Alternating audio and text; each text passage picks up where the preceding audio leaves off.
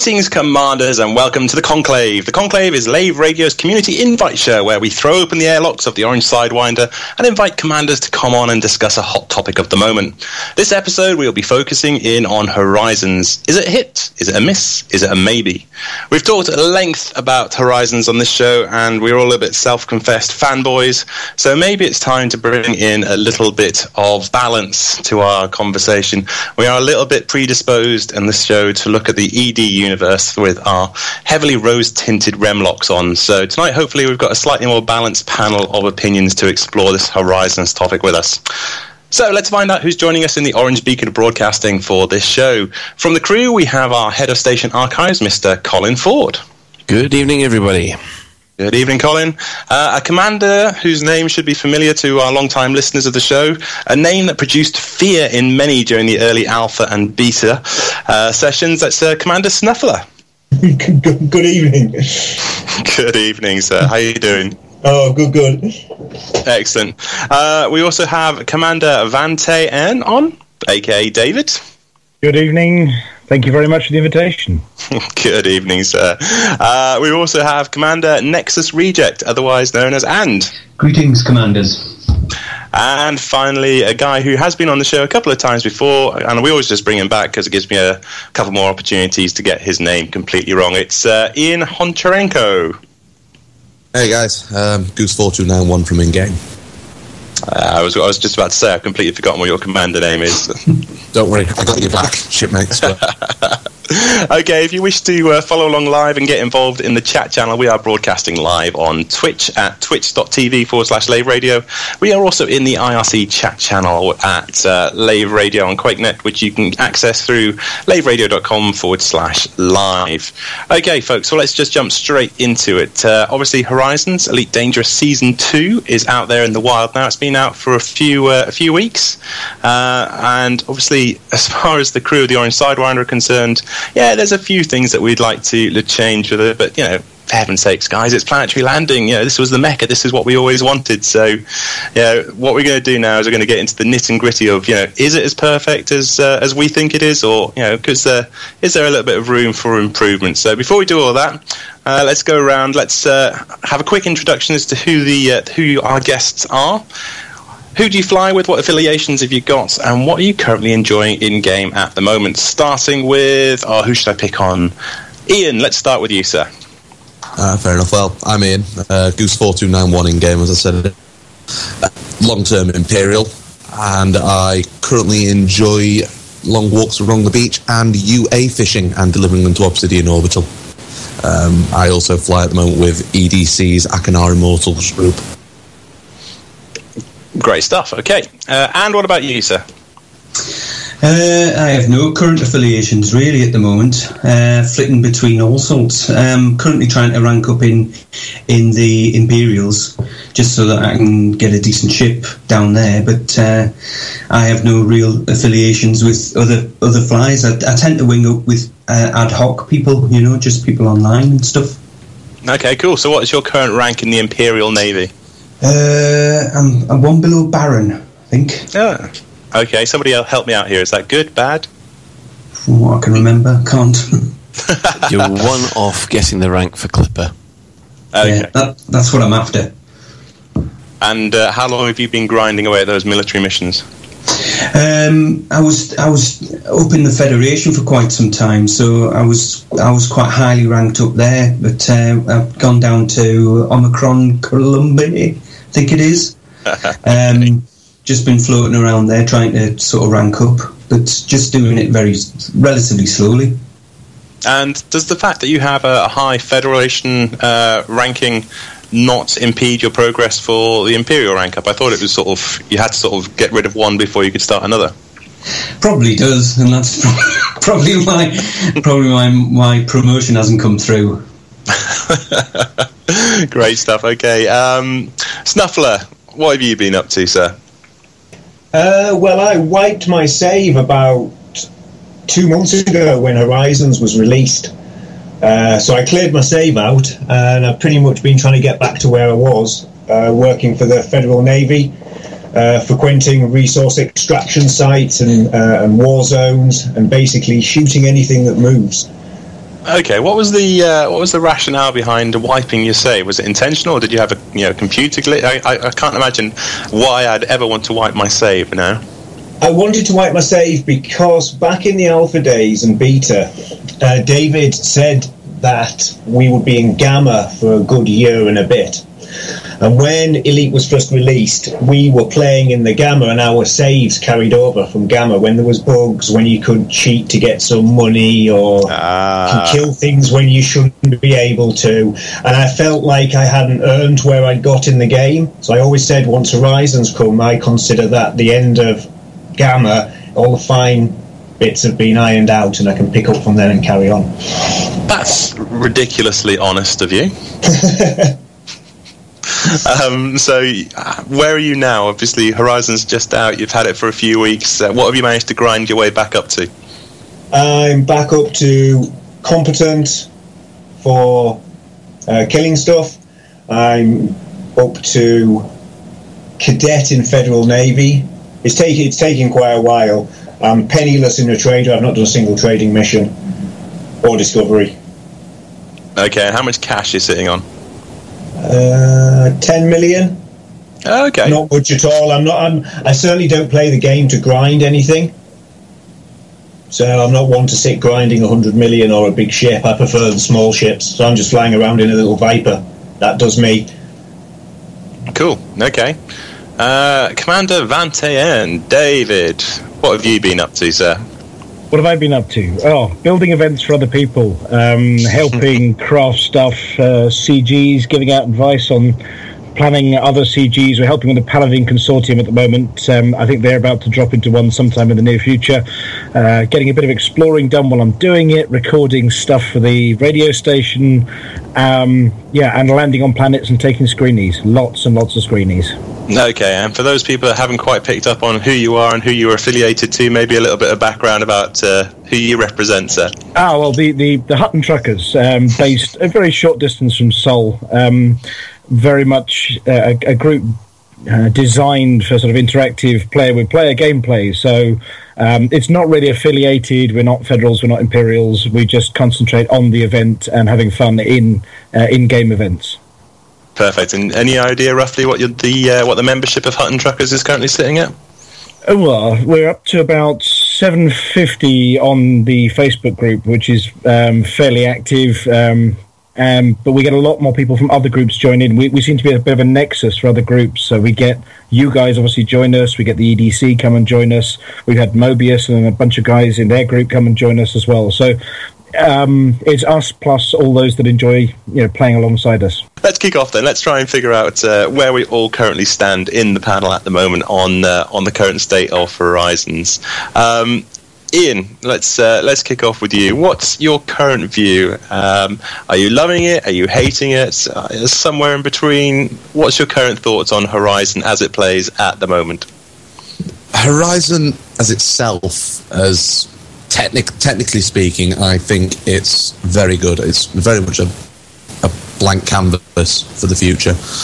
But I'm having serious concerns personally with where the game is going outside of the mechanics, if you understand what I mean. That's where my concerns are raised. Okay, so what do you mean by outside the mechanics? Um, well, for example, what I mean is, uh, well, back when this first all started, I mean, I'm sure you all remember because you were all on the forums as well with me waiting for this countdown, how we said we didn't want a very Eve corporation orientated player group style setup start to occur. And then I'm starting to see it happening as, as a former Eve player, and uh, hence getting slightly concerned about it as a whole. That's that's my that's my big issue. It's the way some of the outs, outside of the mechanics and the technicalities of Horizons. That's where that's where I'm having the concerns. Okay, so that's the the game as a as a large. What's your views at the moment on the sort of the planetary landings, the new season they've opened up? Yeah, have you down, been down on hmm. planets? Have you driven around in the buggies? Do you think it's worth the money? I have, and at the moment, no, I don't think it was worth the money. But then again, when Elite released, it wasn't really worth the money either. We were buying into what was pretty much Braben's canvas for the year for him to do his little thing and play with throughout the course and introduce new things as time went on. And we, we were all happy with that. And again, when we signed up for Horizons, we signed up exactly for that as well. We all, well, most of us did. A few of us didn't. Started whinging about it on Steam like a bunch of whiny, self-entitled sixteen-year-old kids. But no, Now, that- be, be nice, be nice, because there might be some whiny sixteen-year-old kids on this call. You just do not know. So, but yeah, it just it just we, we knew a lot of the people who listen to the show follow this agree with this sort of thing i think that we knew what we were getting into it's a blank canvas it's a technical concept and they're going to build on it as time goes on but at the moment and i like it but at the moment there's nothing to do i've i've been down to a planet maybe three times once with the hutton guys and once by myself and then once in the actual beta and i was like well what now this this is pretty dull um, back up into space to start getting people in the face okay. So, Snuffler, this is pretty dull. Back up into space. Is that your opinion? It depends how you play the game, to be perfectly honest. I can see how people can find it mundane if they play the great game to a grindy kind of level, trying to get up to the best ship or trying to explore and find the most things. If you repeat the thing, the same thing over and over and over again, it becomes boring. Now, I don't play the game to that sort of level, so I don't get stuck in the monotonous grind. So I don't find it boring. Okay, so are we saying that Horizons is only uh, only dull and only sort of sparsely um, populated for those peoples that are looking for, you know, uh, something that's is similar to the way that you can grind in space? Ian, no that, that's not what i was saying at all snuffler i wasn't saying that it's i need my grind to keep going at all I need my I was, grind. what what- yeah. What I mean is, is that at the moment, if I come onto Elite, I can go to a bulletin board, I can go do a mission, I can go out to an asteroid big like you do and start plinking feds in the face with a space bayonet. But there's not there's not much new to do. That's what I'm trying to say. It's there's some individuality indiv- individuality down there. One word, individuality down there. Things to Yeah. do down there. I think it's going to be good. But there's nothing new down there. So why am I going to spend ten minutes divvying going down to a planet when I can get my jollies up in space? okay, Dave, are you getting your jollies up in space? Sorry, Well, I can David. yeah, up in space or down planet side. I mean, uh, for for me, it's been both. I mean, the very first thing I did when we were in sort of alpha and beta was go out there exploring and just go ooh at the sites. And um, so for the you know solo explorer in me, which is completely opposite to what we spend our time doing, I have been landing in canyons. I've been driving across the most amazing planetscapes with rings around them. Um, I mean, forget the, the circles on the ground with the, the you know the mission targets and whatever in them. Just the the visual appeal and challenge of driving the vehicle, I have enjoyed enormously. Um, but on top of that, yeah, it's it's a it's a good framework at the moment. We've got these planetary bases. There are you know loads of different kinds of them. It's fun just to sit there and watch and drive around them. Um, we put together the event with assaulting a, a triple star um, base the other day. We had 25 people storm the thing and work out how to storm a base. Um, there's been the UA stuff recently where uh, well, UA's barnacle stuff, where there's weird, creepy alien bits going on, and um, you know, actually hunting over a planet's surface looking for these things. You know, visual inspection out your canopy to try and see one on the ground below you. I, I'm of the opposite view. There's been there's been a lot to do, and I've not had enough time to take part in it all yet. It's also a good framework. I can I can see that there is the opportunity for a lot of great stuff to be built on this, and I have my fingers crossed that they don't mess it up. Yeah, Colin, would you agree with that? Yeah, I'm, I'm completely in agreement with that one. Um, what I've been doing on the planet's surface is missions, uh, which I've been thoroughly enjoying. Uh, just exploring all the, the points of interest that are that are on a planet, um, as well as scooping a lot of the cargo. I've found that I've, I've been down on the planet's surfaces more than I've been in space, which um, might sound a bit weird. And there's a lot of flying around canyons. When you discover some canyons or craters that um, you could just imagine yourself womp rat hunting down the bottom of them. So I've, I've been having a ball, and uh, the problem that I've, I see is that every time I, I go online, everybody's complaining about the price point.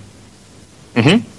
And uh, trying to explain to everybody that it's the equivalent of a yearly sub, not an expansion, just doesn't seem to wash for people. I think people just look at the big price point and just go, nope, not paying it. Yeah, okay, fair enough. Well, I mean, I'm just looking at the the chat channel as well, and I think Commander Flossie's on the the same opinion of you there as whether or not you know we should be giving it a little bit extra leeway because this is just the beginning of the season as opposed to the end, so it's difficult to judge value at the very very beginning. Um, Andy, I'm going to bring you in, and then I'm going to come back to the the point about value. Okay.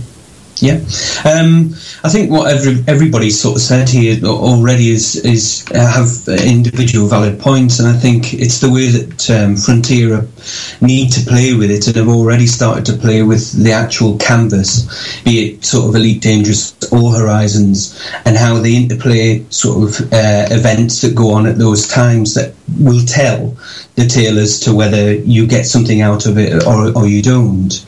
Um, it's like most the play, the individual play that you have, be it explorer, be it uh, trader, be it you know a combat pilot, that there are individual trades and, and, and things that you can go and do that if you enjoy doing, you can do more of. And it, and the same goes for you know, be it on planet or be it in space. Um, I've done quite a lot of exploring, and I think um, the the addition of actually being able to uh, land on planets. I came back to the bubble after being out for quite some time, and um, when I had to get back in order to join Horizons, and then you know it would have been really nice to have been able to do it whilst I was still out there but it'd be nice to be able to possibly land on a planet and and repair your ship in, in, in some way. I'm assuming that that's what the engineering thing's all about.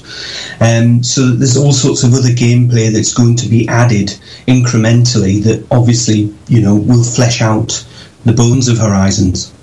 Yeah, and obviously that's going to have some uh, some implications. I mean, we've all heard the story of the the anaconda that flew all the way out to, to Sagittarius A and was sitting there picking people off that made the, the big explorer journey and talking about yeah. the fact that actually that anaconda would actually be um, quite brittle because it's taken it such a long time and you know, the, the whole degradation and everything else would be quite bad. If you had the mechanic where he could land on a planet and then fix himself, that opens up a whole new ball game of, um, of gameplay. Absolutely, and that's exactly what I'm waiting for. But it's not just that; it's the you know the idea that other communities are building up around this, a bit like the truckers, a bit like the fuel rats, and all the rest of it, that are starting to build into this whole narrative if I have to use that word, in in what we actually play, so that there are other people and communities that you you might just sort of come across uh, ad hoc and, and find that you know that there's all sorts of different gameplay going on. You get you get into that and you follow them off somewhere else, and it just makes the whole thing a, a totally different adventure. Okay, David. Yeah, just thinking about the points that have just been mentioned there, particularly those last ones about um, the gameplay styles, and, and, possibly why Goose is a little bit less happy with it. The career choices down planet side suit um, explorers. Uh, they suit, uh, you know, cooperative gameplay, but there there isn't a conflict element. There isn't the same kind of sort of combat and conflict as you get up in space with the first season. So it it is definitely missing for people who like that part of the game, um, something like that. And I suppose that might be why um, I'm reading words into what he said, but but Goose was a little less happy. You can run your missions, you can play around in buggies, and I'm loving that because that's what suits me. But I can see that there's a bit of a gap there, career wise, um, for anybody who enjoys conflict and PlanetSide versions of that one. Well, just to bring in, in on the uh, on that point, I mean, is it just the fact that it's um, a conflict in, or is it the fact that it almost sounds like you you have to be connected or be part of the community, um, such as saying that things like the fuel rats and stuff, and obviously with Hutton truckers doing things, you, know, you have to be part of a community to get anything out of uh, Horizons at the moment. Uh, I would disagree. Not at all. There's no need to be a part of a community to uh, get get anything out of Horizons. It's just for me, there's not much there. That's all I'm saying. Um, and there's quite a few people like that who I know who've landed on our planet and gone, great. Now what? Oh, we can uh, run missions for the background simulation to increase our faction. Well, we could have done that in the station that was 20 minutes back up in the air rather than coming down here to do it. Right, bugger this. Let's go back to the station. Index, lads. You know, and then straight back up there for team medals. It's yeah. It's just it's not that it's not that there's no pew pew though that would always be nice because there is pew pew down there it's just that it's very undeveloped it's very much like it, what elite was this is what i was trying to say at the start it's very much like elite was when it first when we first got our first taste of it was it last september now mm-hmm. when it first properly. It's pretty much we're pretty much in the exact state we were with Elite back then, but we're on a planet as well this time. It's always it's going to get better, but at the moment, it's just like it was a year ago. Okay, well, you say it's going to get better, and I'm sure you're right because obviously, know, I'm a big fanboy here, and I, I, have absolute faith in what the creator and Frontier Developments are, are, planning to do. But in terms of value, I mean, there is sort of I'm not sure if it's a leap of faith or it's just a question of trust that um, you know paying your money for the season pass, as it were, um, gives you access to all of this expansion uh, further down the line. Um, but if you have a look at season one and have a look at some of the stuff that came out, um, that was a lot of content. But how much of it was you know applicable to to all the players? I mean, they tried to do everything for everybody. So you had you know, CQC came out. I'll be the first one to hold my hand up and say that didn't really add anything to my particular game. Um, Power Play came out, and again, it was great for some people, but didn't add anything else to my particular side of the game. You know, are we saying, looking at handing over this sort of 30, 40 pounds, you know, and, and trusting that Frontier are going to give us the content that's actually worth 40 pounds to me? Um, or just is it more of a sort of a lottery as to whether or not it's going to be worth it for you know for everybody? Colin. I don't think people think it is, and that's the problem.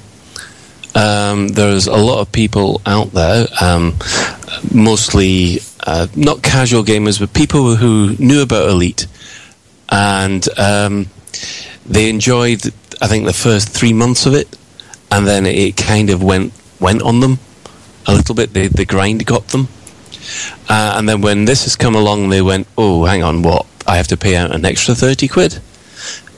It didn't seem to, to grab them. They didn't. It, it, they just thought it was too much of an ask for what they consider just to be planetary landings. I don't think the message that the fact that this uh, is a whole season of updates, a whole year of updates, has got through. Really? Because I mean, they put it right up there, front and center. If you have a look at the, yeah, the, the websites and the launch trailer, and you know, it's a, the first part of a full season of content where we'll have, yeah, multiple commanders, we'll have launching fighters from ships, we'll have you know player avatars and blah blah blah. You really don't think that message has has got through? I don't. I don't Sorry, think on. Sorry, go on. Okay, Andy, what do you reckon? Um, I think there's a certain amount of uh, a, leap of faith that uh, people who, have never sort of touched Elite Dangerous before come along to Horizon saying they they effectively get the full Elite Dangerous game. They get all of that content, and, and therefore, in that sense, I think it's well worth its money. Um, the, the, you know the the other part of it is that all of the stuff that's in within Horizons is built upon all the canvas that we had before. I mean, who wasn't amazed at the, the, the galaxy map and being able to shoot through and fly and look at all of that and having that all as part of, you know, um, season one was really impressive, I thought. But I'm a bit like you, Fozzie. I think uh, effectively there were some big parts of, of season one that I wasn't that bothered about, the CQC stuff, and even some parts of the wing play I, I, I could see sort of not working, so I wasn't that bothered about using. Only now am I starting to get into using it. And the power play just yeah I've you know I've played risk so I'm not that bothered so in that sense to me now I look back I don't think Elite Dangerous was worth it. I say that kind of tongue in cheek because effectively I think they're both absolutely worth the money. Yeah, definitely, and I can't think of another computer game that I've spent more money on uh, going back to the Kickstarter than Elite Dangerous, and I'm not going to go into how much money we all probably invested in it. So, yeah, it's definitely, uh, as far as worth is concerned, it's definitely a, a, an interesting topic. Um, David, well, you've got to look at you know bang for your buck on these things. I, I remember reading, and I really shouldn't read the forums because it makes me grind my teeth a bit. But um, reading on the forums, the sort of the average hours played, and um, somebody released some Steam figures, and uh, you know the average hours played in this game across the whole Steam audience, including those that picked it up and immediately put it down again, was a ridiculous quantity of hours. You look at the cost of the game, you look at the entertainment, you look at any hobby, uh, or you look at the kind of games where you've got um, subscriptions, monthly subscriptions, and I think the amount we get is an epic amount of content.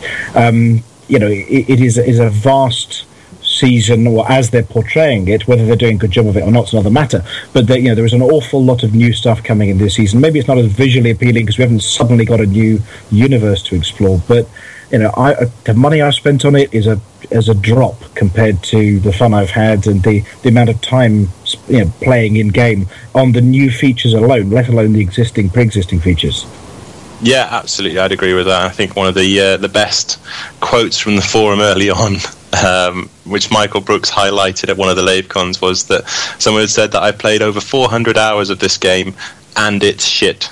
I just thought that was just absolutely priceless. You've invested that much time, and then you come up with that conclusion. Uh, anyway, so who else is uh, Ian? I'll bring you in. in. Uh, I was going to let Snuffle go first because he was next in the queue, but yeah, just go on in. I was just going to say, I think as well, there's a. Um, it's this is going to sound ridiculous, and it's very generational and almost a little bit, pardon the pun, elitist to an extent. Certain, it seems to be a, a situation where people are growing now in terms of gaming, the gaming generation is growing where everything needs to be now. You need to be able to do this now. You need to be able to get this quickly. You need to be able to do this, this, that, and this. If I can't get my Anaconda within a week, this game's terrible. Wow, wow, wow. I want to be the greatest space pirate badger hunter of the world, you know. Now, give me it.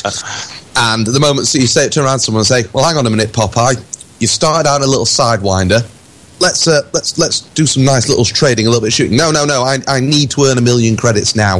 This, that, this. And the problem is that people are assuming that everything should come now to them. And unfortunately, to an extent, Frontier does sometimes give in to them on these things in my mind, like they did with the refuel, refuel and repair costs. And that is potentially what's causing some of the issues people are having with, with this game. Uh, well, with Horizons and expansion, it's because they expect everything now because that is the way the market is geared towards them. Whereas in reality, you know, this is a very should have been a very slow and methodical game. Yeah, I mean, you say slow and methodical, but I mean, there's a very fine balancing act between being slow and methodical and being a game that's all about grind. Now, yeah, oh, no, I'm the first one to. Uh, I was going to say I'm the first one to admit I, I actually quite enjoy the, the sort of the relaxed pace of it. The um, yeah, the jumping between stations and earning my money and stuff like that. I can be doing that whilst also doing something on the other second monitor, like watching you know, a TV show. So the pace of it works absolutely fine for me. But I have seen when it comes to Horizons, people have been referring to. Uh, like all the resource gathering is just space vacuuming, which you know when you're when you're talking about a game as in you know you are just basically using a vacuum cleaner on planets. Yeah, is that really excitement? Is that really worth the money, David? Um, well, you could always play catch. We had great fun PlanetSide. Um, yes, you space vacuum it. What you do is you lob stuff in the air, and the other guy's got to catch it with his um, uh, SRV mid-air as well. I don't know if you've tried doing that, and depending on the gravity on the planets, but it's really quite good fun. Uh, you could spend hours just playing catch. So it's not just hoovering; it's hoovering and catch. You can play piggy in the middle as well, which is quite good fun. hoovering with style. Ex- no. Yeah, exactly. Colin, what's your thoughts? Well, it was just to pick up on um, Goose's point on on the uh, the repairs. Um, I'm sorry, but the the first time they you tried to repair an asp in the in the previous version, it was crippling. It, it, it, actually put a barrier in to stop people playing. And I must admit, that was the one thing that I was really happy that they did do, because it it it it, it just made some of the upper ships completely impossible to use. You just couldn't physically grind the credits they needed to in order to actually repair your ship if you got into a bad situation. Yeah, and? Well, that was it. no, he means me, I think. oh, this is going to be problematic. uh, yeah, I, there were certain mechanics within the first game that obviously meant that, that sometimes you got caught in a fix where that effectively you, if you if you collapsed a massive ship and you actually had no money to recompense it, you were in all sorts of stuck and you possibly had to effectively restart the game. And there were times when I, you know, even I, you know, bounced off the inside of a Coriolis and and and felt incredibly annoyed, but realised that ultimately it's my own fault. At the end of the day, you know, we're without sounding like a Yorkshireman, we're all gentlemen of a certain age, and therefore we have a certain amount of patience when it comes to this game. Uh, it's always going to be like that. You, but you know, the the console kid is going to come along and expect immediate gratification. That doesn't always happen, and I, and and it has to find a fair balance with that. I think CQC has gone its way to try and sort of maintain some interest for those people who are into that, but but ultimately, I think you know they, they they've got to see it for the long haul. Hopefully, the the idea that CQC. Yeah, Ian, what's your point? I was just saying, it's not so much that, it's what I was trying to get across. It's the fact that it misses because how quickly people can now expand. You miss out on the whole of that year of gameplay that we've had. Um, the best experience I've had in this game was the first four months when I was so space poor. I got excited about getting gimbal pulse lasers for my eagle, yeah. or you know, or playing dirt, or playing playing the conflict zones in Durius in early December. You know, when they're going, "Oh Jesus, someone's coming in with a python. This is going to end badly for me." or chasing an ass out of the system because it had turned up with a big ship. I mean, I've played a lot of MMOs and MMOs which are very roguelike and very sort of punish you for doing stupid things and don't do that again. And Pirates of the Burning Sea was a prime example of this, and this is the sort of thing this game doesn't really get across that well. You could own a heavy first rate, you know, big ship, Anaconda style thing, no issues. You take it to a port battle where it's supposed to be, you used it. It cost you a lot of money, but it got the job done for your side and you won that battle. Whereas if you, when you were pottering about minding your own business on a normal day-to-day basis, you'd float about in a frigate or a brig or perhaps a cutter or something. Whereas in, in Elite, because of the way that it's geared to be so well, ridiculously easily accessible to an extent now, there's no reason not to fly your Anaconda. There's no reason not to fly this. I mean, I recently introduced a bunch of my friends to this game when it went to, when it went on sale on Steam, and I took somebody from Sidewinder up to a Python within literally four days of gameplay, and we're not talking massive amount of gameplay because we're only we're all thirty somethings now with jobs and their real lives, and that is just ridiculous because it missed out so much content by doing that, and this is the problem. People people are expecting so much content because they're used to skipping so much. Well, you okay, remember how did back- you actually manage oh, that? Sorry, sorry, David, my fault. Um, Ian, how exactly did you achieve that? Because that seems ridiculously quick. Were you doing like smuggling missions, trading missions, fighting? It was to prove a point for something I'm actually opposing now, which is the Robigo smuggling missions and how easy they bloody are. Yeah, okay, smuggling, because all you fine. need, yeah, you just go, you stack up your missions, you flick between, you you cheat, and you basically spawn respawn loot by jumping out of the game, going into a new instance to get a new bulletin board. Stack up sixty or sorry, twenty or thirty missions, depending on the size of your ship. Off you go. In an hour, you've got sixty million credits profit straight away. No issues. Yeah, fair enough. Uh, David, sorry, Matt, I interrupted you. Yeah, I mean, we start sounding a bit like yeah when I was a lad, but yeah, I do remember back at sort of earlier on in the game, shortly after being blown up by Snuffler a lot, and shortly before the game launched, um, when, for instance, exploration, you couldn't afford the um, the advanced discovery scanner, so we were going out there and exploring using the parallax method and cunning to try and find planets out there to get your name tagged on them, and uh, the, the injection of cash into it and the easy availability of cash means that just about everything's available that you can do in the game now.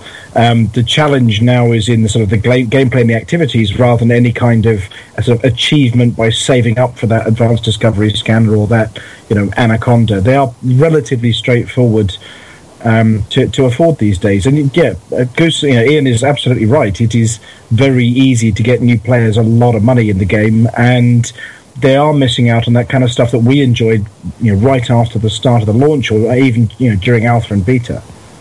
Okay, and Yeah, I think Ian's Ian's right there. I think, but but effectively they're only doing themselves a disservice. I mean, I remember sort of playing Elite back in the eighties when it first came out, and we got a cheat code so that you could be Elite and then actually have a million million money and a million billion money, and and effectively it just totally and utterly ruined the game for you. Effectively, that's the case that they have that, that they rank up so quickly doing these things from Robigo that effectively they get uh, an anaconda or and or a clipper or whatever it is, and and they find that they've got nowhere else to go, and and they feel that there's something lost to them. Well, the, the you know the actual game that they've bypassed has been lost to them, and it's kind of their own fault. Okay, you know, Snuffler, you're another Yorkshireman, you're another gentleman. Do you think that uh, everything's going to hell in a handbasket? I, I wouldn't go that far. Uh, I pretty much agree with what's been said, though. Certainly with the what Ian mentioned about getting the Python in four days, and people, um, a lot of people have that mentality nowadays. So they come into the game, they go, right, what do I need to do? They learn X amount of mechanics that allow them to progress in the game, and then they just sit, literally sit there. night in, night out, grind, grind, grind. They then get bored with the game and complain about it and they don't they don't personally get the thirty pounds that they've invested into the game out of it. But they it's all self inflicted in my eyes anyway, because they have forced themselves into a corner that would require them to grind. Okay, but it's, if that's it's similar to similar to so I do snowboarding. I love snowboarding. But if I just literally went to the top of the slope and straight down the slope every single time repeatedly every day i'd be bored of it after a while you've got to go and explore things and do little things here and there instead of just going to a and b in one go yeah, I mean, I confess I'm not really into sort of skiing and snowboarding, but you obviously, when you're snowboarding, you seem to have to factor in quite a lot of time of sitting down on the side of slopes as well, in big groups, rather than actually going up and down and just sort of getting into yeah, other skiers' way. Is that the other thing about snowboarding? Uh, no, not really. Certainly with your snowboarding, it's slightly different from skiing. So you do little spins and butters and tricks all the way down the slope, where skiers tend to go just from A to B as fast as they can. And snowboarding, you get there, you get there a lot slower, but I find it a lot more fun instead of just going A to B as fast as you can. And it applies to anything in life, really. If you do the same thing repeatedly, even if you like it, you'll get bored of it after a day or two, and you have to put it down and go and do something else. Okay, well, uh, uh, leaving the snowboarding analogy to one side, um, is that the players' fault uh, that you know, they're doing this and they're doing the grind because obviously the easiest way to get money and get you know what they perceive as being the most out of the game by sort of ranking up quickly and getting into all these ships? Is that the players' fault new to the game, or is Frontier Developments not done a good enough job in terms of advertising all the other avenues that you could actually, you know, all the other avenues, all the other careers that you can take up in this game. Um, Colin. Well, I, you know, at the moment, I don't think they have. I don't think. Uh, this is a quite a difficult one to call because I think at the moment they've been focusing a lot on uh, trying to promote CQC and other parts of the game, and giving a guide to to new players. I well, I think that's been kind of lacking because at the moment we've got a whole lot of people in that have been in from very beginning, the very beginning, and we've got a lot of people who are, uh, let's just say, veterans of the game so far, and I think they're more concentrating on those. But um, it's a difficult one to call, in my opinion. Ian? Uh, it's how can I word it? Sorry, I'm sorry. What was the question again? I've just completely gone blank there. My fault. Sorry. How Frontier done it? No, it's, it's all right. You Yeah. know, if you can understand Sorry, what I'm rambling on about, no follow. No, it's um, have Frontier Developments done enough to um, to get new players understanding what other sort of career opportunities and different ways that you can actually play Elite Dangerous rather than just go straight for the earn as much money, get the biggest ship, get the biggest weapons, rinse and repeat. But, but coming, this this comes back perfectly what I was saying earlier about a generational issue. This is now how games are played now. You know, every every game has a tutorial. Every game has a wiki that tells you how to do this, that, this, that, and this. You know, it's n- nothing is. It's hard to discover things or do things yourself now, and people are used to having it spoon fed to them, and that is the that is the issue. It's not Frontier's fault. It's not Frontier's fault at all. Frontier, realistically speaking, are doing, in my mind, they're doing too much for people. I mean, I've been playing another game recently, which is very much elite with wooden ships called Naval Action, because obviously old salty sailor and all that. And they've got the development team have got a very different approach there. They, they, for example, they had an issue with navigation. People were whinging because you don't have a little marker on the on the map. You don't have a and you, and you literally nav- navigate by dead reckoning and what's around you, and you're sailing around the Caribbean, and someone was whinging about how they wanted a GPS so they could see where they were, despite the fact it was supposed to be a game set in 1700 and all this stuff. And the devs just turned around and went, "No, do one. This is our, our vision. This is how we want to do it. Lead, you know, man up, man up, and learn how to play it." Whereas I sometimes feel with Frontier, they sort of they belly flop over very quickly, like they pretty much did with the Obsidian Orbital whinging that people did for a little while um, back in December, where they deleted all the Galnet articles and hoped nobody would notice. but, it, but it's not their fault. It's it's the market as a whole. Okay, yeah, no worries, David. Yeah, well, in, in terms of um, of the, the, the new players jumping in and um, them catering to making it easy, yeah, it, it's hard for Frontier because they, they're trying to build a player base for the you know the ongoing seasons. I, I get commercially why they they um, making it uh, somewhat simple in some places, you know, to, to cater for some of these new people and to draw them into the future seasons. So there's a there is a commercial incentive for them to do so. Um, you know, more people get in, the more they can experience the rest of this season. But in terms of the, the, the, danger aspect, the danger hasn't ramped up at the same time as the money that people have been making has ramped up. And it's something we've all been missing. And one of the little sort of tidbits of information that came out on, I can't remember, it was a dev diary or one of the updates, was that the sort of resurgence of the, the AI uh, doom that was coming from a, a more competent AI um, seems to be scheduled for, for 2.1 and uh, really quite excited by that one turning up because more money but with more danger would be awesome.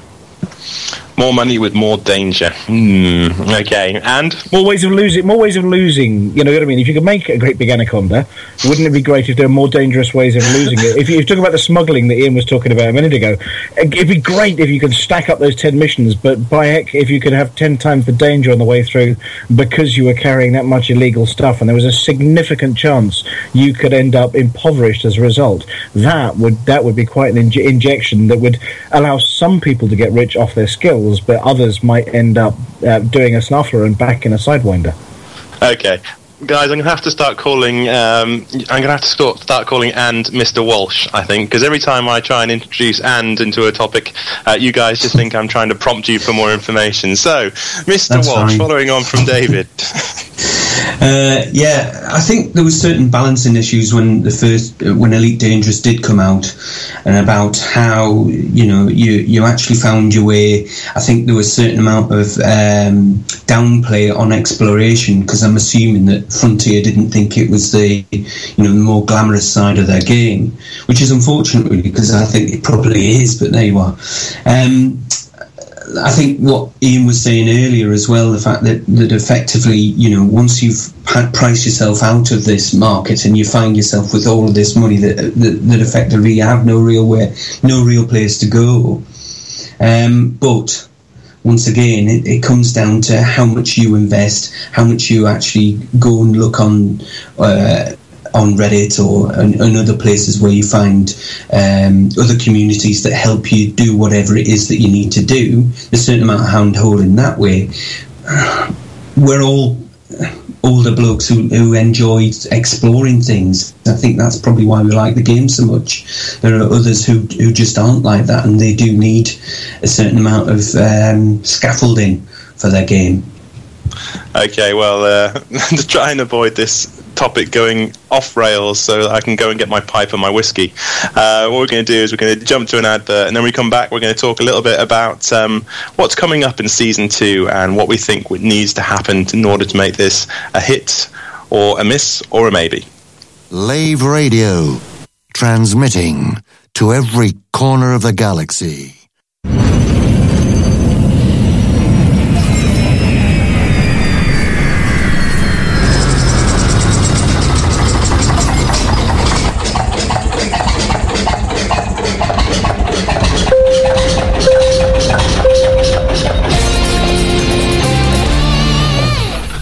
This is a public service announcement from the Fuel Rats.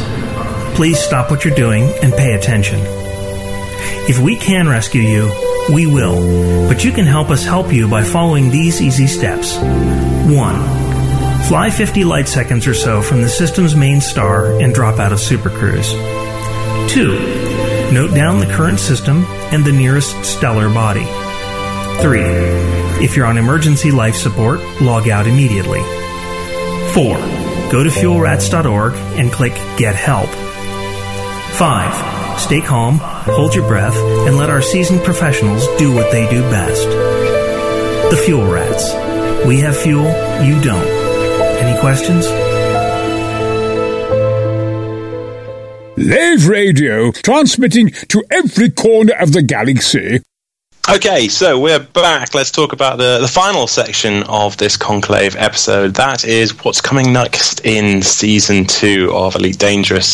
So obviously we've had the planetary landings, which okay seems to be a little bit of a still a contentious issue. Seems to be a bit of a maybe as opposed to a hit for a lot of people. But obviously we've got a few more things that are planning to drop uh, from this particular pipeline. So we've got in order we have loot and crafting and to phrase it how they have it on the website, unlocking a world of customization options and adding new value and meaning to every action. Okay, and then we also have multi crew, allowing teams of players to assume roles aboard the same ship. Commander creation, giving a unique appearance to players' in game avatars, and then ship launched fighters, allowing larger spaceships ships to carry their own short range fighter ships for attack and defense. So, this is what they're planning. Obviously, we've got an entire year to uh, for these things to drop, and they're obviously going to be in various different orders, looting and crafting being the first one. Are these going to be enough for people, or are we going to have a situation similar to CQC and Power Play where people are going to look at these and go, Meh. What sort of things do uh, Frontier need to bring in with season two? How do these things that they've already put down? How do these things need to work out in order for people to love them? Let's start with well, let's start with you, Colin. Well, all I know is that uh, 2.1 has to be something not spectacular, but it's got to be something chunky. Uh, because right at this moment in time, everybody is looking at that, as I was saying, price point, and just thinking, well, I just get. Um, I just get planetary landings and, and, driving around in a buggy, which, I, in my opinion, is actually quite awesome. But um, for for most people, they don't see it as enough value. Um, so, in my opinion, it needs the, the crafting has to be it, something that will really fire people's imagination. Um, and the fact that you know these modules that you're supposed to be able to to gain are supposed to be unique to your ship. Is that correct? or are they just grind it out and get something that everybody else who grinds that level is the same thing? I think it's well. From what I heard from PAX recently, they uh, they suggested that you'd need to build up a certain amount of reputation with some engineers from the various factions, and then mm-hmm. bring those particular engineers the the loot and stuff that you've got. And if you're at a high enough standard, they can get you a unique module on your spaceship uh, maybe a, a, unique laser that gives you slightly more power than you know the people that you're fighting against. You know your standard players. I mean, I have to say, from my side of things, that's a whole big bucket of yawn. It really is. That you know, loot and crafting, as it currently stands, from what they're putting out there, is not something that's going to make me want to go and hoover these planets um, or build up the reputation. Uh, that, for me, as the first one off the you know, off the bat is going to be a miss as far as I'm concerned. Um, David, what's your thoughts? Oh, just a dead quick point on that one. Uh, but if you're an explorer and you can get that extra jump range and you can get across the Formidine Rift, and I don't know, it, it does inject into the other parts of the game. Which is a quick aside to say, I'm I don't really agree with you on that one. I reckon there's a there's a lot that could be dragged out of this, not just better, you know, upgrades, unique lasers. I, I reckon there's you know, it opens up possibilities on you know bigger jump ranges and uh, yeah, more fun more fun just being able to I don't know save yourself twenty minutes worth of taking a few extra hops. I, I, just don't see where the yeah the enjoyment is spending half an hour scooping up stuff on a planet to save yourself twenty minutes in jump there range. wasn't saving yourself; it was me, going, to places, to going to places you can't currently get to. I mean, the, the whole Formidine Rift thing. Um, there were there are systems that were out of range, and for, for those, I mean, I'm not an explorer myself. I'm very bad at it, but there, there are people who are excited or were excited about the current materials crafting because the, the additional jump range enabled them to you know hop to places that were previously inaccessible. So I, there is you know there, there is stuff there that just out of a, an improvement in your jump drive, it's not just time saving. It's it's opening up new things for people who love aspects of the game. Okay, so new areas of the galaxy that uh, current jump drive technology doesn't doesn't get you to. Okay, that's that. I'll take that one. That is an interesting point. Uh, Ian. I think it's a great idea. I really do, and I'm looking forward to it. But unfortunately, because of the way that the community is and Frontier as a whole, it will unfortunately come to nothing in the end. It'll be bland and literally a little bit of min max here and there and nothing more. Because it's already started. Oh, people are whinging doom, about doom, doom. no, not not not doom at all from not doom at all from two. Whatever anyone to do with their game, it's their game. But already people are whinging. Oh my lord, there's going to be big groups. They'll they'll they'll take all this bloody assets and they'll make super weapons because how dare they come together to do things together as a group to build them, to make themselves better while they're doing things, which is what this sort of thing is all about. It's about going out as a group, finding, as Dave was saying earlier on, go out, find things, do things better for the group. But unfortunately, you will find there's a large contingent of people who aren't going to be happy with that, and they will just yell and they will yell and moan and moan and moan, and then Frontier will give ground like they always do, in my mind, which is the problem. Okay, so uh, Snuffler, loot and crafting is obviously the, the beginning of the end game as far as the solo player is concerned. It's all going to be about big corporations, big community groups ruining it for everybody else. Would you agree with that? I don't agree with big community groups ruining it for everyone else. but one of the problems with crafting I can see in Elite Dangerous is certainly from my perspective, I don't play any of the roles or play Elite Dangerous where I would ever come into contact with the materials that I could use for crafting. So if I actually wanted to go and start crafting things, I would have to physically buy a ship and then go and start collecting and scooping and mining and everything that comes along with that. And that, like you say, you mentioned earlier, 20 minutes, half an hour, an hour of playtime that I simply just do not want to do. Now, if you go back to some of the original MMOs, let's take Warcraft for example, World of Warcraft, with its crafting, if I'm running around bashing trolls with a hammer, I can pick up crafting materials along the way. I don't actively have to go and start grinding crafting materials. Some people do, and that's up to them. But as a casual player, not interested in that aspect, I can still come across crafting items, and after maybe a month, I've got enough to go and get an object which is great. I haven't actually gone out my way to get it. Now, in the elite world, I don't see how that's going to be possible. If you want to craft, you actively have to put the time in solidly into crafting. It's not like you can just come by the bits flying around randomly. Which, going back to what Yeah, we were saying no, earlier, into grinding. People just constantly go, I need 200 objects, and they sit there all night grinding and then complain about it on the forums.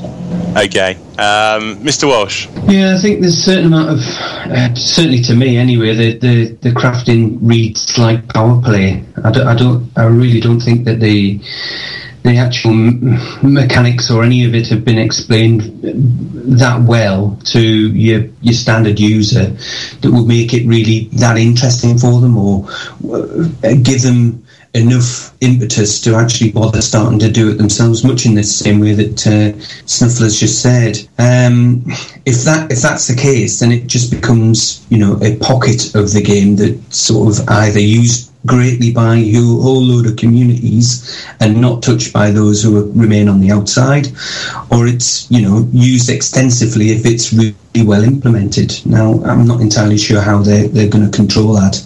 Yeah, it'd be an interesting one to see. Colin. Well, what the point I was going to make is it might not all just be grinding. It might be missions that you have to run for uh, that for the engineering contact you need. Again, this goes back to the fact that yeah, okay, you will probably need to, do a bit of, uh, as you call it, space vacuuming, but we don't know exactly what the actual mechanics are, and there could be the possibility uh, of new missions that these contacts will have you go on in order to actually build up the repu- not only the reputation, but also you might say, right, okay, you've got this stuff, but I also need 50 tons of gold. So can you please go uh, and source me 50 tons of gold in order to get the, this thing together? You're not going to be just space vacuuming. I just think there's a there's a potential there for more gameplay to come off these engineers and off these all off the off the off the back of the crafting that people aren't considering just at this moment in time. Interesting point. Ian.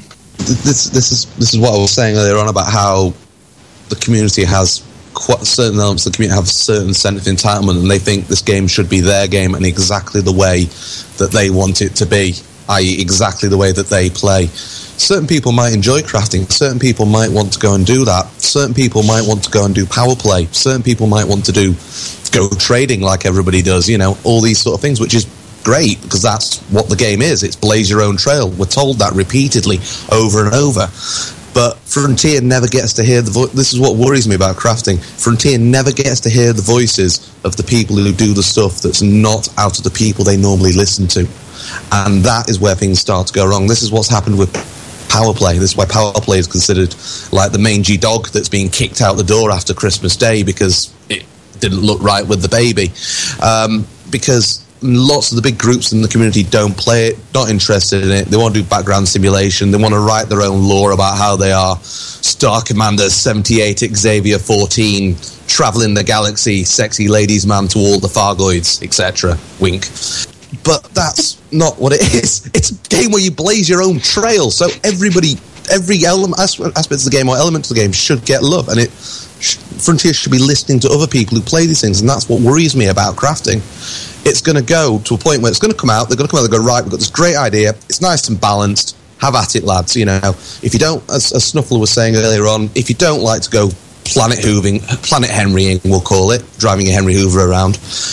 Ships will drop them occasionally, so you can pick them up. There you go. That's an easy fix for that. And it's gonna, you know, and then someone will go, "Oh no, I don't like this because he gets a plasma accelerator that's 50% more powerful than mine, but he spent three hours grinding for it. This is unfair. I don't like this. And then a few more will jump on bandwagon, and then it'll be voices that what I'm what I'm starting to call within a small group of people, which is ironic because I'm on a bloody podcast at the moment. But the self-perceived cult of celebrity that is starting to develop around Elite and its player base with certain players they start to feel a bit more entitled and it just gets out of control. And I don't want to see it go that way. I really don't want to see this game go that way. Yeah, okay. Um, the mangy dog that gets kicked out of the house on Boxing Day because it doesn't match the baby. Priceless. I'm, I'm, I'm keeping that one. Um, yeah, okay. Well, I think looting and crafting has got a long way to go, and at the moment, we're not entirely sure what information. Um, yeah, there's a lot of information out there. Uh, there's going to be plenty more coming out soon. So uh, let's leave looting and crafting for the time being and move on to some of the other stuff. So obviously, we've got uh, multi crew, we've got commander creation, and ship launch fighters. Uh, let's go to uh, Colin again. Uh, out of those three, which one has you? which one floats your boat? Which one has you excited for the future? Oh, I can't make up my mind whether it's going to be um, multi crew or ship launched fighters, to be honest. Um, it's one of those things where I can't choose between the two of them. Uh, the Commander Creator, well, I know it's going to be needed for um, what's coming probably later down the, the line. I don't know whether or not it'll be season three or, or whenever, but the walking around ships is you're obviously going to need um, an avatar to walk around a ship, and but for the moment, I mean, it that's more adding atmosphere to the game. I think. Um, so I'm I'm not kind of expecting much from that, but as far as I'm concerned, I can't make up my mind between the ship launch fighters and the multi crew because I think the the genuine orange sidewinder with a, with four of us going a bit mental in it will be an absolute comedy legend. Uh, I agree. If only if, uh, if only the sidewinder was big enough to fit us all in, apart from in the cargo bay. Oh no, we'll manage it somehow. and the rest of us all smoking weed in the cargo bay. I don't think it's going to make for great gameplay. You know. well, I don't know. Um, okay, I mean, let's. Let's let's focus in on on multi crew again. Um, the interview that Ed Lewis has just done with PAX. I mean, multi crew is going to be an interesting one. Again, it's not been fleshed out yet, um, but the way that he described it in the uh, in the interview with PC Gamer, uh, he suggested how great will it be if you've got one person who's obviously flying, another person who's obviously manning the guns and trying to fend off attackers, and another person who's in the uh, the galaxy map trying to plot an escape route out of the situation the the piloting part I get, the guy on the guns I get, the poor guy who's trying to plot a who's plotting a route to escape. I'm not sure I would actually want to be the navigator, given the current tools that we've got within this game. David, do you agree, or do you think there's there's a place for the you know, the the square glassed navigator in the game? There's definitely a place for it. I mean, at um, the last LaveCon, we were all. Uh, you know, playing a different game as a ship's crew, and there was a nominated, you know, engineer or a um, comms expert, you know, do, up in that little room in the, you know, the, the gods of the uh, event with five of us doing different jobs. I am seriously looking forward to the multi crew, and I wouldn't, I wouldn't mind, you know, plotting the route, get the next one out of there for a high wake, know, managing the repairs while other people are doing that, and, and having done that on one or two other games out there. Um, I think uh, Pulsar as well as another one where you get to do the, the multi crew side of things. You know, injecting that into the elite universe in the game that we've got, being able to bring you know you know Fletch or you guys and and you know do some of the things we do in game with actually a second crew on board and some of the big convoys. That to me really really rings my bell. I mean that really is for me an exciting part of the game. Okay, Mr. Walsh, is it ringing your bell?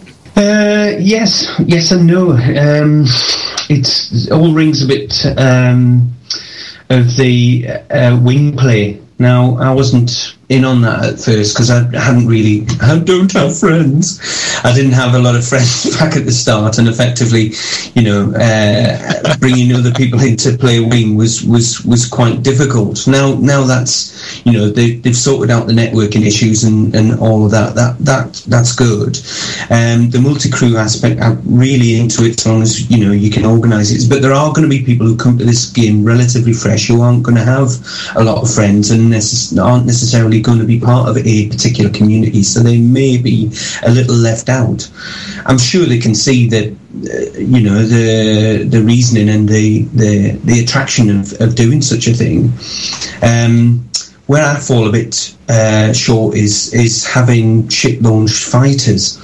Um, I'm not entirely sure how that helps with any sort of situation. Now, you know, I've got a full fleet of all sorts of uh, decent ships. I mean, quite a lot of them are, are, are attack ships, you know, Fer-de-Lance and a, um, and a Vulture and what have you. Uh, and effectively, those are really good for, for fighting and, and quick combat and what have you. Now, what would be nice is to actually have an Anaconda which takes one of those, but obviously it doesn't. I'm just also wondering whether the AI is going to come into play when it comes to, to the ship launch fighters. And whether you're actually, if you are on your own and you don't have friends like me, and effectively you're in a in a battle that these ships are going to go out and do your bidding for you. I wonder whether that's going to happen. That's an interesting point. Snuffler? Well, I'm really, really intrigued about the ship launched fighters because I'm assuming it's going to be the big ships, the Corvettes, the Anacondas, potentially the Python, maybe. That's going to have the ship launch fighters on them. Now, they're the ships that I like targeting with my Viper, and I have great fun for 10 minutes taking down an Anaconda and killing it. I'm intrigued to see if adding ship launch fighters into this would make it impossible for a smaller ship to take on a larger one. Because you only need two extra ships to attack you, and you you're pretty much a sitting duck. So is it almost an instant win switch button to say I'm going to win this fight against any smaller ships by just literally launching attack fighters? Yeah, I mean, it's an interesting one. Again, it's something they're going to have to seriously look at in terms of balancing. Um, but is the, uh, I mean, if you could launch AI fighters, uh, is the AI in game strong enough to actually make it worthwhile? Uh, Mr. Walsh. Uh, the balancing is really uh, paramount. I think Snuffler brings up a really good point there. I think when you're actually out uh, in res sites or wherever in combat zones and what have you, if you get attacked by two or three particular ones, it doesn't matter what you are, you will get taken out if you if you're just not quick enough. So therefore, if you actually have these fighters and you bring your own army, and and suddenly you, uh, you know, just uh, descend on on on a slow lumbering ship, if they're not quick enough, they are dead, and and that can you know you know what the um, the forums are going to go like once that happens. yes, indeed. Now, Ian, I'm going to bring you back in here again, but just to be warned, you, the, the chat room has referred to you now as the Victor Meldrew of the Elite Dangerous universe. so, you know, what is it that you can't believe at the moment? I don't know. um, All these things look quite good. I mean, I'm quite looking forward to the the facey thing, particularly when it finally comes into the game. Where we're able to walk around, primarily so I can stab some federal in the face with my bayonet and watch him bleed out in front of me. That's always going to be fun. Yeah, I'm enjoy that. I mean, no, sorry. Um, yeah, and but but the other two things, it's it's from what we've been told, it's the server mechanics that could potentially cause the issue, the framework of the game. Because as Dave said earlier on, and, and Andy said as well, you can only have four people in a wing. Now that means that potentially, well, they've already said you're only going to have four multi crew and that's it. So I'm going to rock up to a big fight in a CZ with three of my oppos. Am I going to bring four of us in anacondas, or am I going to bring one of us in one anaconda? What you know, you do, you do the mass. It, it could potentially be quite redundant, unless of course you know you bring in someone who's completely fresh. As to the the pilot, the fighters, I'm, I'm looking forward to it. I, I'm more, I'm very much a small ship sort of person. Always have been, always will be. But those small fighters, if you fly in the combat zones, you'll know they're absolutely mince unless they do something to them that's going to make them effective against the inevitable inevitable tank conda with sickle cell boosters, prismatic shields, and packed to the gills with um, shield banks that doesn't mind taking a bit of heat damage while he just sits and tanks all the CZ all bloody night. Um, what are they going to bring to that table? You know, potentially if they could launch and it's all and then they reland, reload, and go back out again and smash them again, like like aircraft did in naval combat. That'd be from afar. That'd be brilliant. But we, as they are at the moment in the game, I don't know. And I mean, again, you're coming back to the exact same issue. Do I bring my do I bring my anaconda with three of my oppos it, forming a forming a wing and imperial fighters, who then get squared away and get stuck in while I stand off at distance and act as their reorg ship? Or do we all just pile into anacondas and go and slap the dirty Fed in question to begin with? I mean, we, we all know exactly what's going to happen. Surely there's a, um, a question there in terms of the balance is, is achieved there by you know you've got to put modules in. You can't just get fighters. So if you're taking your you know your, your fighter bays, they're taking up slots that you're talking about having the shield cell banks or hull improvements. Um, there, there is a balance to be had there, both on the power requirements. You potentially got heat requirements. You've then got actual space for the slots, as we have for the SRVs at the moment. You know, you have to put you know one slot dedicated to the uh, the car park for it. Um, so I was just to say you're, you're missing my point. What I'm saying, I'm not saying that you know I can fly a tanker conda with a with a fighter wing inside it. What I'm saying is what's going to happen if I rock up with you know Imperial fighting carrier Ark Royal laden to the gills with glorious Sea Harrier fighter attack planes, you know, and I'm squaring off against some guy who's got that build, and we, we've all we've all seen, we've all been in CZs, we've all seen in how ineffective those ships are against even a Cobra, let alone you know, let alone something of that size. There needs to be something to give them that edge back. That's where the balance needs to come. It's not going to be about modules. It's going to be about trying to get these ships to make them combat effective. That's that's what I'm trying to say. Well, okay, yeah, I mean, they're swarm effective at the moment. we've I, seen I, the I'll agree on that. CQC one. when. Sorry, David, go on, mate. Uh, see, At, at the moment, they're swarm effective. When we were uh, doing that big uh, CZ thing a couple of weeks back, um, they were a serious nuisance when you had a wing of 14 of them suddenly start buzzing you while you were trying to take out a, a you know an anaconda when we were hunting down those federal um, uh, federal cap ships that were over in Wise and they could become a real pain but they had to be a swarm to be a real pain And again, that's a wing of 14. That's not three small fighters with one anaconda supporting them. That's the problem. It's not going to work in that way. As much as No, I I'd love agree. it to, because I would love to be flying it. That's where the issue is coming from. It, and again, and I know you about CQC files. These ships are brilliant in CQC, but they're against ships of a similar class and a similar size Yeah. in CQC. We're going we're talking about you know we're talking about me taking anaconda out square off against a bunch of people who've been, you know, I don't know, playing forever and now have anacondas, or even new players who've been running whatever latest X trade route is the ruder core of the day.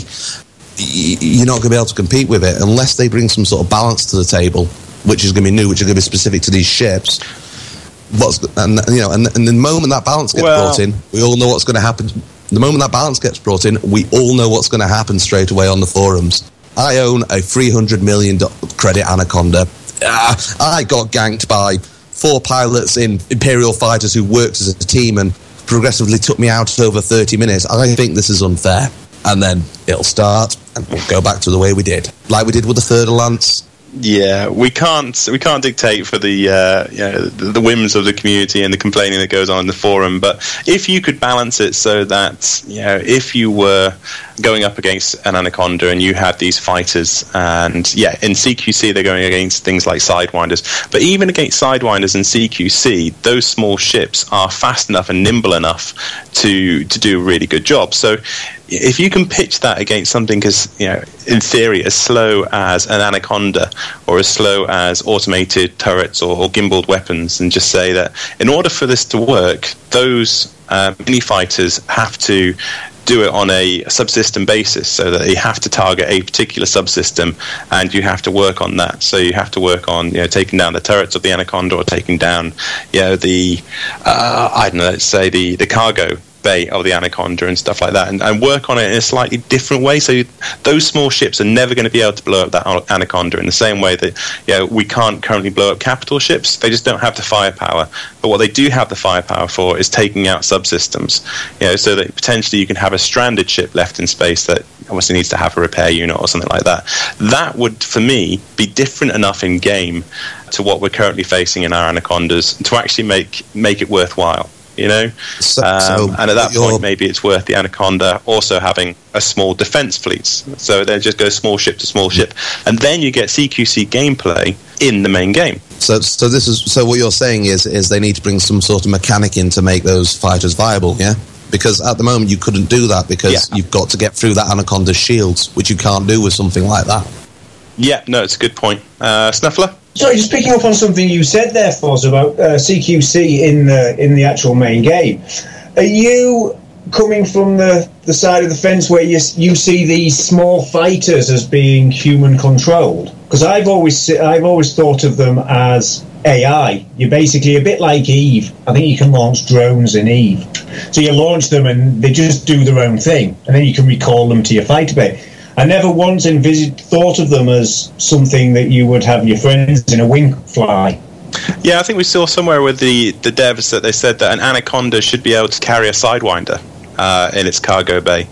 Um, so if you can get a Sidewinder in the cargo bay, then yes, I would imagine there'd be some way that you could use your you know ship on autopilot the same way you can with planetary landings and go and fly your Sidewinder for for whatever reason, attack, defense, or you know, a another. Oh, that's something I've not thought about actually. I've always thought it would be just AI. I mean, you could be right, mate. You, you could yeah, it could be drones. I mean, it could easily be drones or it could be AIs. Again, we don't know, but it would be interesting to have a mix of the two. You know, so you could have your Sidewinder, or you could have your ship, uh, or you could have your three, you know, drone attack ships or defense ships. Mr. Walsh. Yeah, I, I, always thought it was going to be that the players on board these ships could, could actually fly out the back but anyway, taking you upon your what you were saying earlier there, Fozzer, I think that you know the the whole idea of actually these small ships actually doing partial damage that that the main ship can then go in and start taking bigger things out, which I think is a good idea. But unfortunately, you know, we've had this uh, mechanic already in game, and it's not really being used. Um, what I mean by that is, is like you're taking out a big anaconda and you start taking down its individual components. Those things don't necessarily go offline. They all, it all goes offline together. So effectively, in order to take a, you know, anything out, you'll take out individual parts, but only when you've got the whole thing down does it actually die. Now, if, I think it's a great idea to, to be able to go to a ship, hit it, and uh, hit its um, hit its engine so it can't move around at all and that you can then sort of pick it off and, and increase the idea of actually having a mechanic which isn't just blast and kill, blast and kill. That effectively, you know, the mechanic is then brought into play once you have these drone ships or pilot, piloted ships that come out of your vessel that take out individual parts that you strategically take apart a ship. And it just doesn't happen at the moment with even with, you know, normal flying. Yeah, Snuffler? I completely agree with that. Actually, it's something that's uh, a bit disappointing actually since the alpha and beta days, because at one point targeting subsystems and taking out engines of a ship and crippling it was a massive part of the gameplay, and loads of people did that, and it ended up in some really hilarious results as well. What I find since Elite was launched is that the targeting subsystems has been nerfed considerably. And by the time you've actually got a subsystem down to zero, the hull's either gone already and the ship's blown up, or the hull's already at 5%. So, and I'm trying to take things out like thrusters just doesn't work anymore. Uh, it would be really nice to see that brought back, and like someone said earlier, potentially with the drones or the small fighters being able to target subsystems instead of the actual hull. That will bring that gameplay mechanic back into the game and make fights a bit more interesting. Yeah, I can see where you're coming from on that one. Okay, has anybody got anything else they want to add to that? Uh, other things that are coming out in, in the rest of the season before we wrap this show up?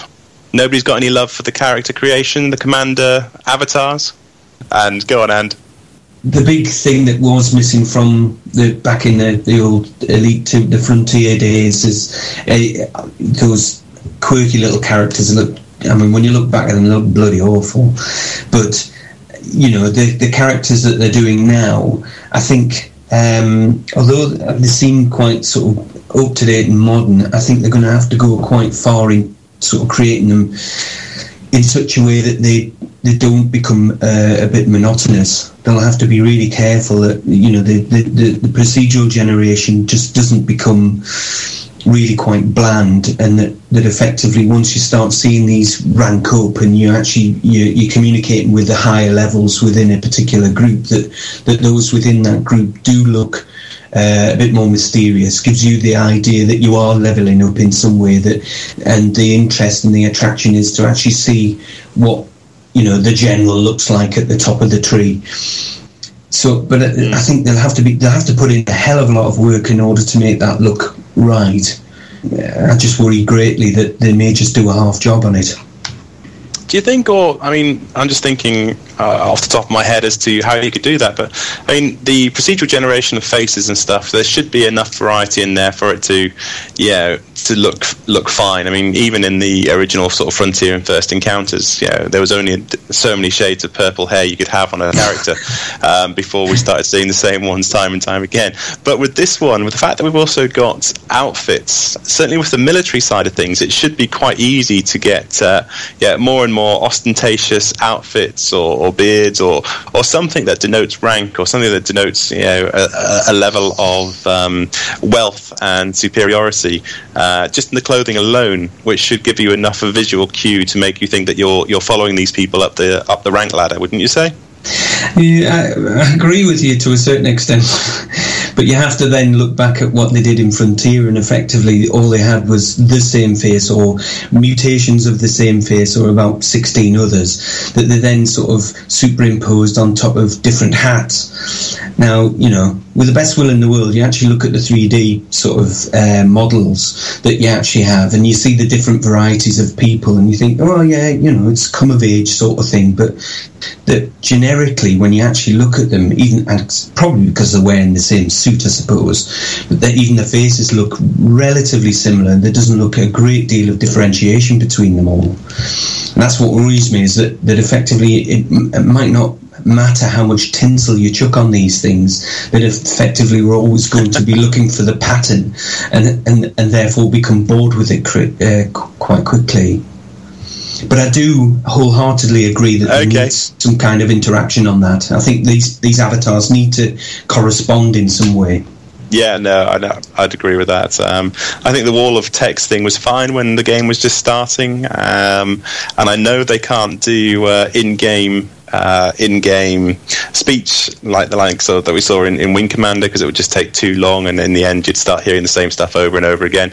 But I think as a bare minimum for any game, we should be able to have now procedural generated avatars that you know just add that little bit of extra immersion into uh, into the game, and I think. Uh, certainly the way that they've got it with the character creation tool that we've seen uh, on all the dev diaries and stuff. I think this this this will do the job fine. You know, um, I didn't expect it when I was playing Eve Online uh, to make that much of a difference to me. We went from the old sort of cartoony faces to the you know the the really sort of slick character creator.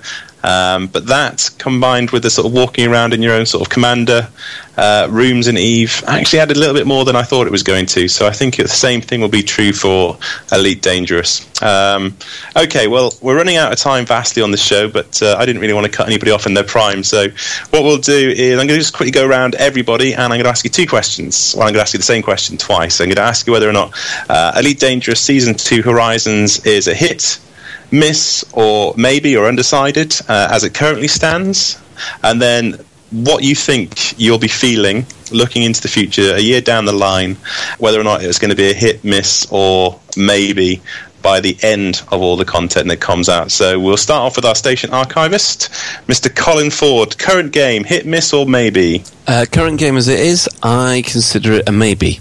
Maybe undecided. Yeah, well, uh, at the at the moment, uh, it is it is unfinished. It has potential, but um, I don't think it's managed to prove itself so far. Uh, at the end of the year, I think it'll be a hit because, um, believe it or not, okay. as much as I do whinge about Frontier, I do have faith that what they're able to do is going to be good. So they get more things right than they do wrong. Okay, so a maybe at the moment and a hit later on. Snuffler, now and then later. Uh, depends which side of the fence I'm stood on. If I'm using my virtual reality DK2 Oculus Rift, it's definitely a hit. I can spend hours in the game just flying around. On a gaming monitor, I played it the other day, potentially a maybe. I, just the immersion of the Rift just outweighs everything okay. in the game. At the end of season two, I think it will be a hit. I think that the features they're adding will please a lot of people. Not maybe not everybody, but it will please a lot of people. So I think a hit and a hit. A hit and a hit. Okay, um, Ian. At the moment, I would say it's it's definitely still a maybe, but because I suppose really the Frontier are only going to really judge it by being a total hit if they sell the exact same number of copies of Horizons that they sold Elite, or in other words, they've got enough pe- the exact same number of people that play Elite Dangerous that are playing Horizons. Because there's people like yourself and a few us who have the lifetime passes already anyway. But I think with the community, you know, with the great things that are happening in the community and the development that's starting to happen um, with the game itself, I think the fire will rise and it will potentially be a hit at the end of the year. Okay, so that's three hits by the end of the year. So we're optimistic. And are you uh, are you going to join that bandwagon? Are you going to be optimistic by the end? What's your current thinking of it now? I'm a bit like Mr. Ford. I think at the moment it's it's a maybe, but I hate sort of categorizing it like that. To me, I think it's quite a good product as it is now, but I wouldn't necessarily say it was a hit. I think the stuff that's coming is is what's going to to make its mettle. I think the things that are planned uh, actually entice me much more than the stuff that was planned for Elite Dangerous. Um, I think by the end of the year, it will be a hit. I'm, I'm more or less absolutely sure of it. Okay, and finally, David. For me, it's a hit at the moment. It's a hit on how absorbing it is. It's a hit on having so much to do. I can pick what I like to do. Um, in terms of what's coming in the future, it can only be better. I mean, it's, it's a great hit at the moment. It's a hit with lots of opportunity. Uh, as that opportunity turns into reality and we get the extra stuff, I can only see it getting better and being more of a hit. So with me, a hit and a hit, definitely. Okay, and from my side of things, uh, I was going to follow the trend. Uh, I'm undecided. I'm a maybe at the moment, uh, but again, I'm a fanboy. I've got those rose-tinted Remloks on. I'm pretty confident that uh, Frontier are going to pull this one out of the bag, and it's going to be a hit by the end of the year. So uh, overwhelmingly, it's a, it's an undecided maybe at the moment with a hit by the end of the season. Uh, thank you very much, guys, for coming on. Before we let you go, where can people find you? Uh, where can people track you down on the internet if you want to be found? David? Uh, HuttonOrbital.com or the Hutton Orbital Truckers Facebook page or the you know, radio station. You can find that through both of those previous ones. Perfect. Thanks for going on, mate. Uh, Mr. Walsh? I'm in Omicron, although I'm floating in between both um, there and I go to as well. I've been floating up and down there. They've got a great little uh, little res zone to play around in, and then I might just be off to the Horseshoe Nebula, so I might be out of the bubble anyway. Okay, so if anybody sees you out out of the bubble, you're Nexus rejecting game, aren't you? That's me, yes. Okay. Ian, where can people track you down if they want to follow more of your Victor Meldrew style musings on Elite Dangerous? I am currently located just outside Rodrigo Mines, scanning any player who logs into the instance docked up. Failing that, you'll see me just outside of Obsidian Orbital delivering more identified artifacts to the station, or wherever the Emperor's will needs to be carried out. Brilliant stuff. Okay, and uh, Snuffler, just so that everybody in game can avoid you if they possibly can, where are you sort of hanging out and where do you hang out on the internet if people want to follow your musings? Uh, I don't particularly hang out on the internet. I try and avoid it at all costs. Uh, in, in game, I'm usually in any war zone or resource extraction site or where the federal military are giving Hutton truckers a spanking.